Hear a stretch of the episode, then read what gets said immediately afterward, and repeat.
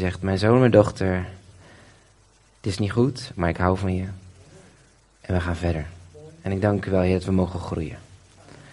Heer, dat we mogen opwassen tot uw zoon en uw dochter. En dat we hier mogen zijn in de rust met u. In Jezus' naam. Amen. Ja, dit is altijd zo'n moment, weet je, dat je denkt van ja, wat ga je nu precies doen, hè? en uh, ik vind het altijd bijzonder als God zulke dingen spreekt. Het zijn van die dingen die je niet van tevoren plant, maar wel ontzettend belangrijk zijn. In ons midden ook, wanneer God dingen aanstipt. Um, en weet je, zie dat niet als een veroordeling. Zie het eerder als een, een, een gelegenheid dat God echt ons wakker wil maken als gemeente om ons groeien. En van de week zei ik nog snel tegen Bram nog van, uh, er was een frustratiemoment in mijn eigen team. En uh, dan uh, komt mijn eigen echo omhoog. Ah, en ik reageerde niet goed. En ik zei gisteren tegen Tamara, gisteravond nog, ik zei, ik wil er zo in groeien. Dat ik anders leer te reageren, dat ik anders leer spreken, dat ik niet snel met mijn oordeel ben. En, uh, en sommige mensen zeggen, jij oordeelt? Ik zeg, ja, voor mijn gevoel doe ik het elke keer. maar ik uh, ontdek ook steeds meer weer dat oordeel verdwijnt op het moment dat we uh, ons, ons blijven focussen op het centrale punt. En heel vaak is het zo dat wanneer dingen gebeuren in ons leven, dat het vaak is dat de vijand ons probeert af te leiden van waar het werkelijk om draait. En dan laat hij ons dingen zien waar we bij een ander irriteren of waar we een ander vinden van, ah, waarom doen ze nou dat en waarom zijn ze nou zo. En besef wel heel goed, ik ben feilbaar, iedereen is feilbaar, we maken allemaal fouten, niemand is perfect. Um, en uh, daar wil ik het eigenlijk denk ik ook wel over hebben vandaag. We zijn niet perfect, we hebben gewoon Jezus heel hard nodig. En daarom is het ook mooi dat we elkaar avondmaal kunnen vieren. Um, en niet avondmaal alleen maar voor rechtvaardiging met God, wat we heel vaak zeggen, maar juist omdat ik denk dat het brood het teken is van de eerste gemeente wat zo helder voor hun was. Weet je. Ze braken het brood, want ze zagen dat Jezus gebroken werd voor hun zonde. En, en ze zeiden met diezelfde liefde waar Jezus mee gestorven is voor, voor mij, wil ik jou lief hebben. Daarom breek ik het brood en eet ik dat met jou. En dat spreekt zoveel meer over diepte en eenzaamheid. Of uh, een, uh, eenheid, sorry, niet eenzaamheid, maar eenheid. Um, ik wil eigenlijk heel kort een paar gedachten delen voordat we naar het avondmaal gaan. En um, ik las een stukje in een, in een mooi boekje van uh, Jij maakt het verschil van Max Lucado. Ken je dat boekje? Er zijn hele mooie verhalen in. En mijn titel voor vandaag is heel eenvoudig. Een vader die nooit opgeeft. Amen. Ik ga hem voorlezen. Het klinkt kinderlijk, maar het, vertelt wel wat ik moet vertellen. De aardbeving die in Armenië in 1989 trof, had niet meer dan vier minuten nodig om een hele natie plat te leggen en 30.000 mensen te doden. Seconden nadat het dodelijk getril was afgelopen, rende een vader naar de lagere school om zijn zoon te redden. En toen hij daar aankwam, zag hij dat het gebouw met de grond gelijk was gemaakt. En terwijl hij naar de hoop puin keek en het steengruis keek, herinnerde hij zich aan de belofte dat hij zijn kind had gedaan. Wat er ook gebeurt, ik zal er altijd zijn. Ik zal er altijd voor je zijn. En gedreven door zijn eigen belofte, lokaliseerde hij de plek waar zijn zoon ongeveer zou moeten zijn. En hij begon de stenen opzij te werken. En er kwamen andere ouders bij, die allemaal in tranen uitbarsten en rouwden om hun kinderen. Het is te laat, hielden ze de man voor. Je weet, ze zijn dood. Het heeft geen zin. Je kan niks meer voor hen doen. En hij werd zelf door de politieagent gemaand om ermee op te houden. Maar deze vader die weigerde dat. En hij bleef graven. Acht uur lang. Zestien uur lang. 32 uur lang. 36 uur lang. Zijn handen waren kapot. En hij kon gewoon niet meer. Maar hij weigerde op te geven aan zijn belofte. Eindelijk, na 38 vertwijfelde uren, zeulde hij een stuk rots van zijn plaat en hoorde toen de stem van zijn zoon. En hij begon de naam van zijn kind te roepen: Arman, Arman. En zijn stem antwoordde: Papa, ik ben hier. En toen zei hij de kostbare woorden: Ik heb tegen de andere kinderen gezegd dat ze geen zorgen zouden hoeven te maken. Want ik heb gezegd dat als jij nog leefde, jij me zou komen redden. En dat zij dan ook gered zouden worden. Want je hebt altijd beloofd dat wat er ook gebeurt, ik zal er altijd voor je zijn. Wauw, hè? Dit kleine verhaaltje liet mij bewust worden van een vader die niet nooit opgeeft. Over een God die nooit opgeeft. En in het verhaaltje zijn er eigenlijk drie dingetjes die voor mij naar voren komen. Voordat we naar het avondmaal gaan. En de allereerste is dat aardbevingen en stormen in ons leven, we net waren er ook al een aantal woorden erover hadden. Weet je, die komen plotseling. Die gebeuren in je leven. It happens. Boom. Kan je niks aan doen. Stormen komen plotseling. Ik moet dan denken aan het verhaal in Lucas hoofdstuk 8. Weet je, dat Jezus op een gegeven moment de discipelen de boot indook. En zei van, kom, we gaan naar de overkant. We gaan naar Decapolis toe. En uh, onderweg, dan in één keer komt plotseling een storm. En uh, een storm waarbij het water zo hoog in de boot kwam, dat ze begonnen te verdrinken. En ik moet er zo aan denken dat die stormen in ons leven, die komen soms zo plotseling. Een verlies van een geliefde, een ziekte, verlies van een baan, moeilijkheden binnen je huwelijk, slechte prestaties op school, mislukte zakendeals, stormen, boem, aardbevingen. Uh, sommige mensen misschien ervaren niet echt een storm, maar ervaar je continu een soort tegenwind, weet je, waar je in aan het varen bent en waar je mee bezig bent. Tegenwind is het effect wanneer je in beweging komt. Hè? Gevoelens van dat je vermoeid bent, stress, druk, weinig vreugde, irritatie thuis of in de kerk of op het werk. Misschien wel eenzaamheid. Zulke stormen, zulke aardbevingen, die blokkeren ons in, onze relatie met elkaar, maar ook in ons dagelijks leven. Het doorbreekt de continuïteit van ons dagelijks leven. We raken moe, we raken overweldigd. Um, onze connectiviteit, onze relatie met God. Wanneer een storm komt, vinden we het lastig om met God te connecten. Vinden we het lastig om, om misschien wel hier in de gemeente samen te komen. dat je denkt van, oh ja, maar als ze wisten waar ik allemaal doorheen ging. Oh, misschien voel je dan wel een soort verlatenheid, een soort uh, gevoel van, ik hoor er niet helemaal bij. En dat je afgezonderd wordt. Stormen kunnen ontzettend binnenkomen en dan word je afgezonderd van de gemeenschap die je ervaart. En dan proberen we de plek van onveiligheid te verlaten. Uh, maar dan, dan kom je wel op een veilige plek, maar dat wil niet zeggen dat de storm van binnen helemaal over is. Ik ben wel uit een storm, maar dat duurt misschien nog wel twee, drie jaar voordat de storm in mijzelf ook uh, weer tot rust is gekomen. En vaak in het Oude Testament dan hebben we het idee dat stormen een soort oordeel waren. In het Oude Testament leren we dat een beetje. Als een God een storm gaf, vaak was het een oordeel van iets wat je, niet, wat je verkeerd had gedaan. Dat je een zonde had gedaan. Dat het allemaal niet goed ging in je leven. Dat je misschien iets fout hebt gedaan. En heel vaak heb ik het ook. Als ik dan denk van, oh, er gebeurt iets heftig. Oh heer, wat heb ik verkeerd gedaan? Wat heb ik weer fout gedaan? Zit er een zonde in mijn hart? Maar ik realiseer me dat stormen komen gewoon plotseling. Zelfs al is Jezus bij jou in de boot. Ook al wandel je met God. Dingen gaan niet altijd goed. Maar Jezus is wel in de boot. En het mooie is dat het is een wereld van verschil als Jezus bij jou in de boot zit of hij niet bij je in de boot zit. Wist je dat? Het is echt wel zo. Het zou verschrikkelijk zijn als je een storm meemaakt en Jezus niet in de boot. Maar stormen gebeuren, ook al is Jezus met jou in de boot. En dat was het eerste wat dit verhaaltje over die vader. Die, zijn zoon ging gewoon naar het leven, ze leefde een leven en plotsklaps komt er een aardbeving. Plotsklaps gebeurt er iets. En de vijand is goed met die plotsklaps dingen.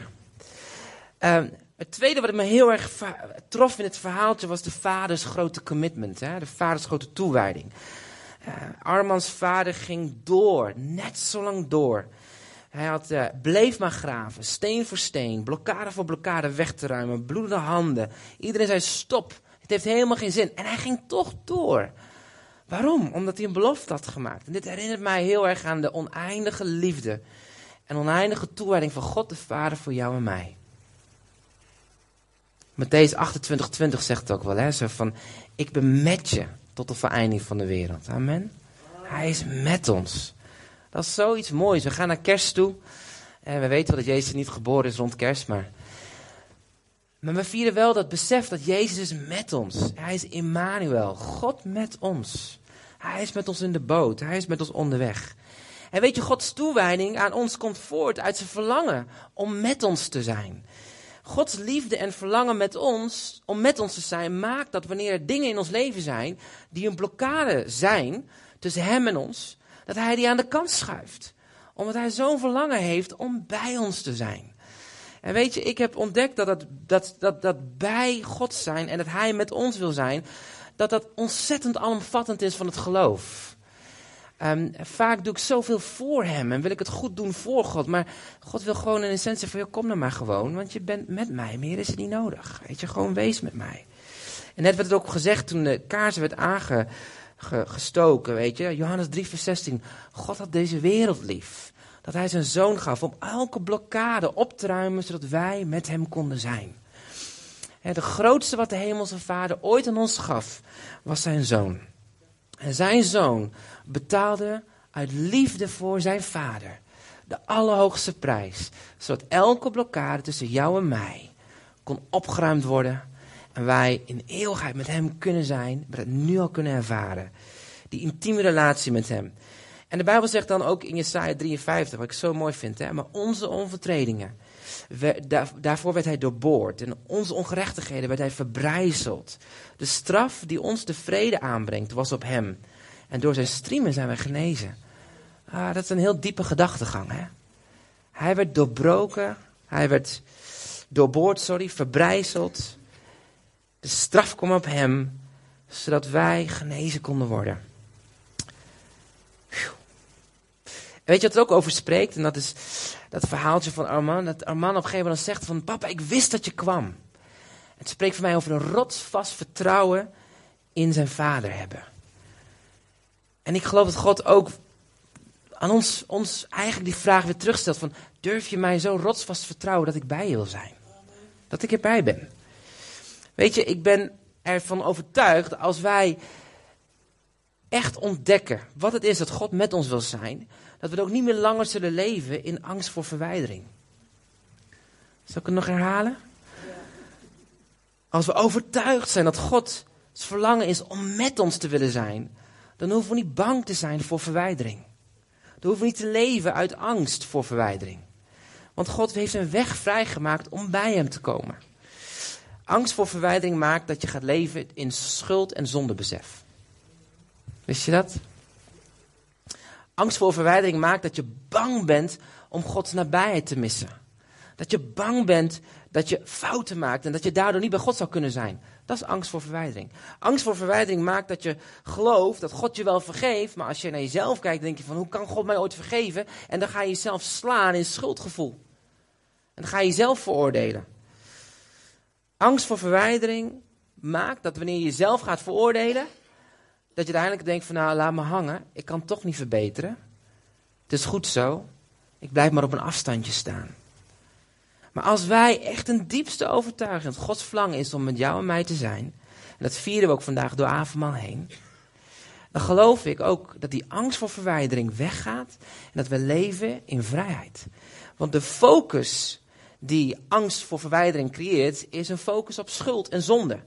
Maar wanneer je met God focus gaat kijken naar het leven en beseft dat Hij met jou wil zijn, dan ga je leven niet uit zonde en schuld, maar dan ga je leven uit genade en herstel. Amen. Er was een, uh, een oudere meneer in de tachtig, die mocht een keer in een kerk mocht hij avondmaal vieren. En dan mocht hij dat leiden, een overdenking doen. hij komt naar voren en hij staat er bij de kansel en doet zijn bijbeltje open. En hij zegt deze volgende woorden. Ik lees hem eerst in Engels en dan lees ik hem straks op in Nederlands. Toen, uh, when I was younger, when I was a younger man, I thought when I would be aged that I would be done with sin. Now, as an old man, I realize that sin is more powerful to me today than ever before. That's why I need this cup. That's why I need the bread. That's why I need communion. That's why I need a Savior. And that's when I'm thankful for what my Savior has done. En hij zegt dit, toen ik jonger was, toen ik nog een jonge man was, dacht ik, als ik ouder word, dan groei ik uit de zonde en dan ben ik klaar met de zonde. Hoe ouder ik word, ontdek ik steeds meer dat hoe hardnekkig zonde eigenlijk is. Maar nu besef ik dat ik de wijn nodig heb. Dat ik dat brood nodig heb. En dat ik in mijn leven gewoon mijn redder nodig heb. Wauw. We hebben gewoon redder nodig. Psalm 62 zegt zo mooi, hè? Zeker mijn ziel, zwijg voor God. Want van hem is mijn verwachting. Zeker, hij is mijn rots en mijn heil. Mijn heilige vesting. Ik zal niet wankelen. In God is mijn heil en mijn eer. Mijn sterke rots, mijn toevlucht is in God. Vertrouw op hem ten alle tijden, volk. Stort je hart voor God uit. Voor zijn aangezicht. Want God is voor ons een toevlucht. En ik hoop dat je, net als die jonge Armand, je toevlucht vindt in de zekerheid dat Gods belofte om met ons te willen zijn groter is dan de verwijdering in ons eigen hart. Dat je zegt, ja Heer, u, u maakt een weg door het bloed, door het brood, door de wijn, door het kruis, zodat ik met u kon zijn. Amen. Er is al heel veel gezegd vandaag, dus ik wil er niet heel veel aan toevoegen. Maar, maar gewoon een vraag aan jou is vandaag, dat we gewoon even een moment hebben om te reflecteren. Zijn er dingen die je uitdagend vindt op dit moment? Misschien ervaar je knetterveel tegenwind. Misschien zit je midden in een storm. Misschien is het huwelijk niet helemaal lekker. Misschien zijn er dingen die, ah, dat doet zo pijn. Maar God wil jou ontmoeten waar jij bent. Amen. En hij is hier.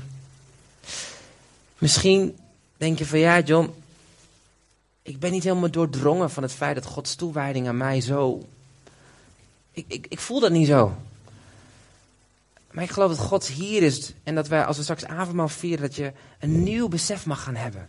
Dat Gods toewijding aan jou zo ontzettend groot is, dat hij alles op alles zet om het op te ruimen. Om een weg te maken, dat jij zijn goedheid mag gaan ervaren. Dat je bij hem mag gaan komen. Misschien ervaar je wel blokkades door pijn, door zonde. En is het tijd dat je dat gaat gaan beleiden, dat we dat hebben gedaan. Gewoon beleiden bij de Heer. Dan mag je ook weten dat Jezus eens en voor altijd alle blokkades heeft weggehaald. En dat je opnieuw jezelf mag verbinden door het avondmaal met Hem, maar ook met elkaar. Zullen we gewoon even stil zijn? En laten we gewoon even nadenken. Gewoon even voor jezelf, reflecteer waar je bent. Ik vraag of Pauline als je was naar voren wil komen met je team, dan duiken we zo gelijk het avondmaal in. Yes.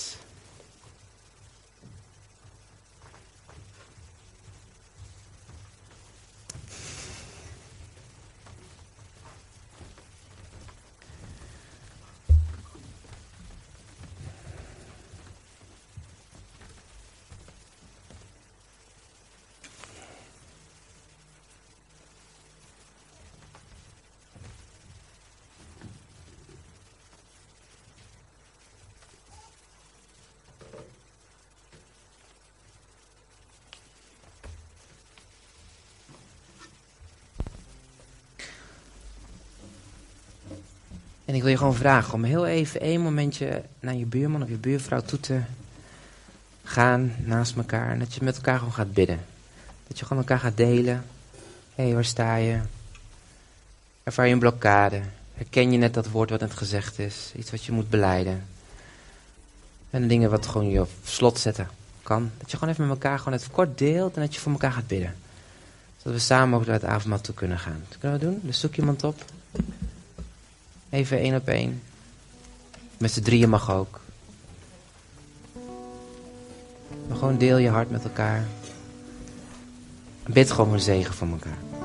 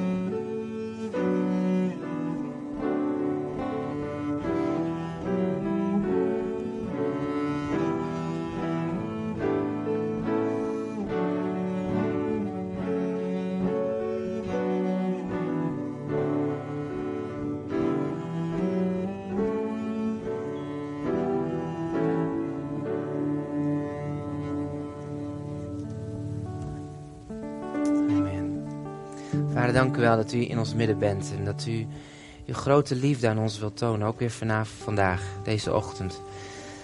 Heer, dat u alles weghaalde, Heer, zodat wij bij u mochten komen. Heer, niet uit eigen kracht of eigen verdienste, Heer, maar dat u als het ware in die aardbeving van ons leven, Heer, al die stenen weghaalde en wegmaakte, Heer, naar ons. Want u had een belofte gedaan en die belofte geldt nog steeds voor ons allemaal. Ik ben met je.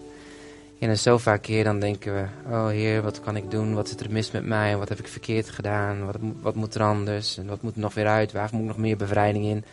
Heer, maar de Heer, u, u zegt vandaag, nee, je hoeft er niet over na te denken. Want ik ben met je. Ik maak een weg. Ik zet vrij. Want wie de zoon vrij zet, is waarlijk vrij. En Heer, u snijdt alle banden los. U reinigt ons, u heiligt ons door uw kostbaar bloed. En ik dank u wel, Heer, dat u dan zegt, kom maar naar mijn tafel. Kom maar in mijn tegenwoordigheid. ik dank u wel, Heer, dat we zo dan ook mogen vieren het avondmaal. Heer, niet zozeer een avondmaal, Heer, voor alleen maar vrij zijn van zonde of, of genezing. Maar het avondmaal, het maaltijd van gemeenschap. Met u en elkaar. En Heer, ik dank u wel, Heer, dat u hier bent. In Jezus' naam. Ik wil je gewoon uitnodigen om gewoon aan een brood te pakken en een wijn. Om gewoon naar God te gaan, pak een brood en wijn. En dan gaan we samen als gemeente ook het avondmaal vieren. Kunnen we dat doen? Yes, en speel maar lekker door. Voel je lekker vrij. Er zijn tafels voor en achter. Wacht heel even met eten en dan willen we het samen eten. Ja? Oké. Kom maar gewoon naar voren.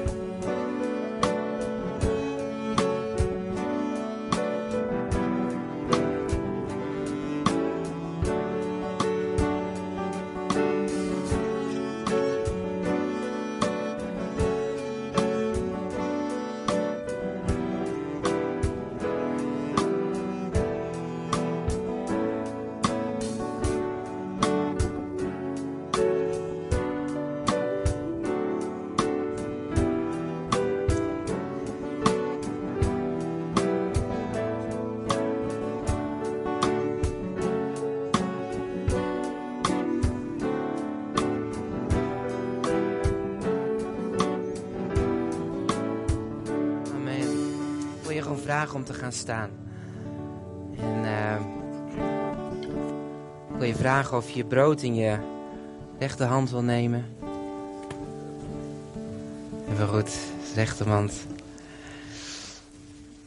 We zullen gewoon even stil zijn voor het aangezicht van de Heer. En laat me even goed nadenken wat je in je handen hebt. Gewoon even in de rust bij God zijn.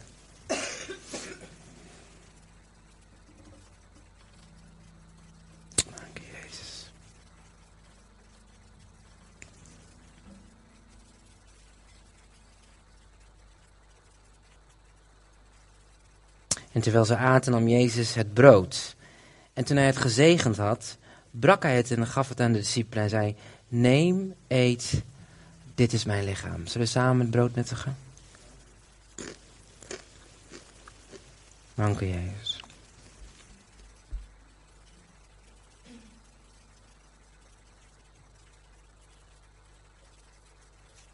Dank u wel. En hij nam ook de drinkbeker. Nadat hij het gedankt had, gaf hij nu die en zei: Drinkt allen eruit, want dit is mijn bloed. Het bloed van het nieuwe verbond. Dat voor velen, voor ons allemaal, vergoten. Tot vergeving van zonde.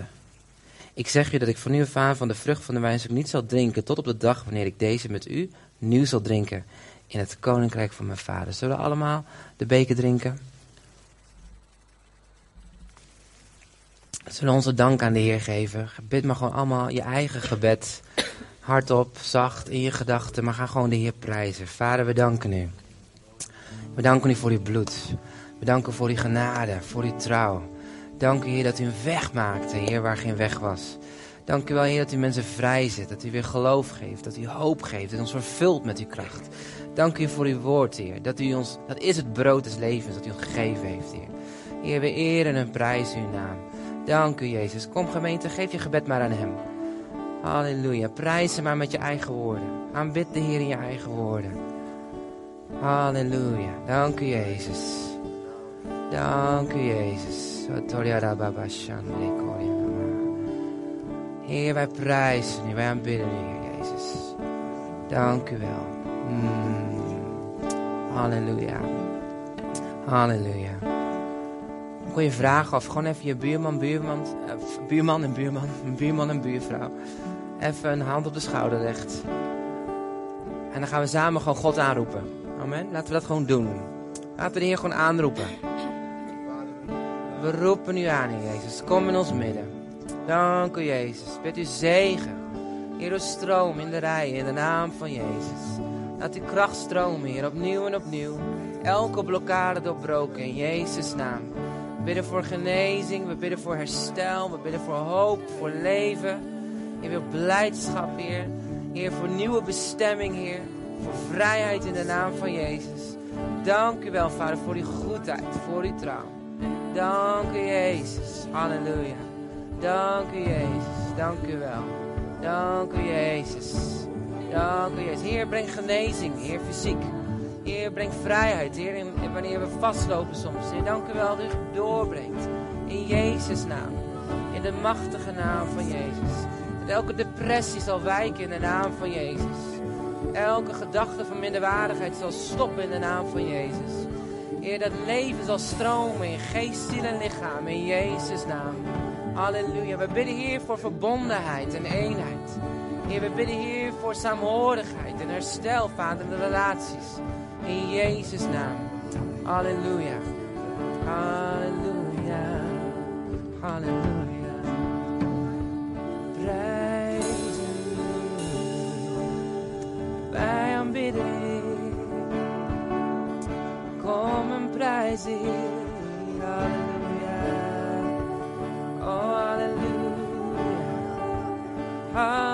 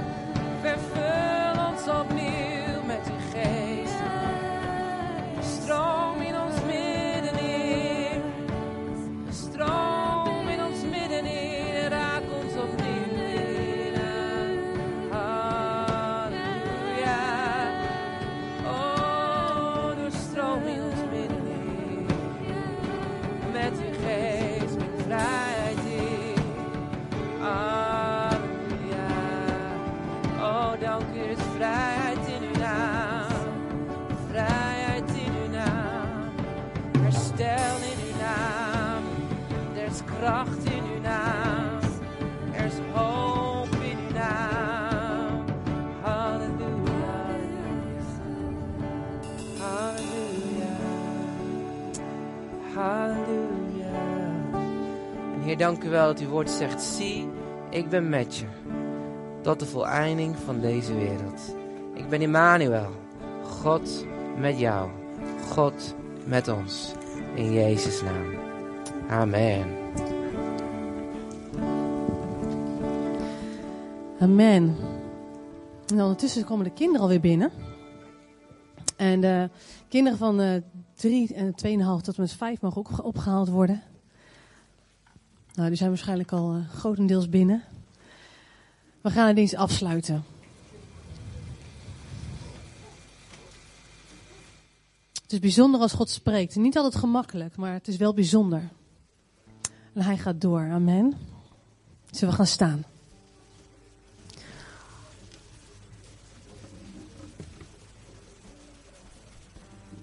Mag ik vragen, zijn de kinderen van 2,5 tot 5, zijn die al binnen of zijn die worden nu gehaald? Is er iemand die me dat...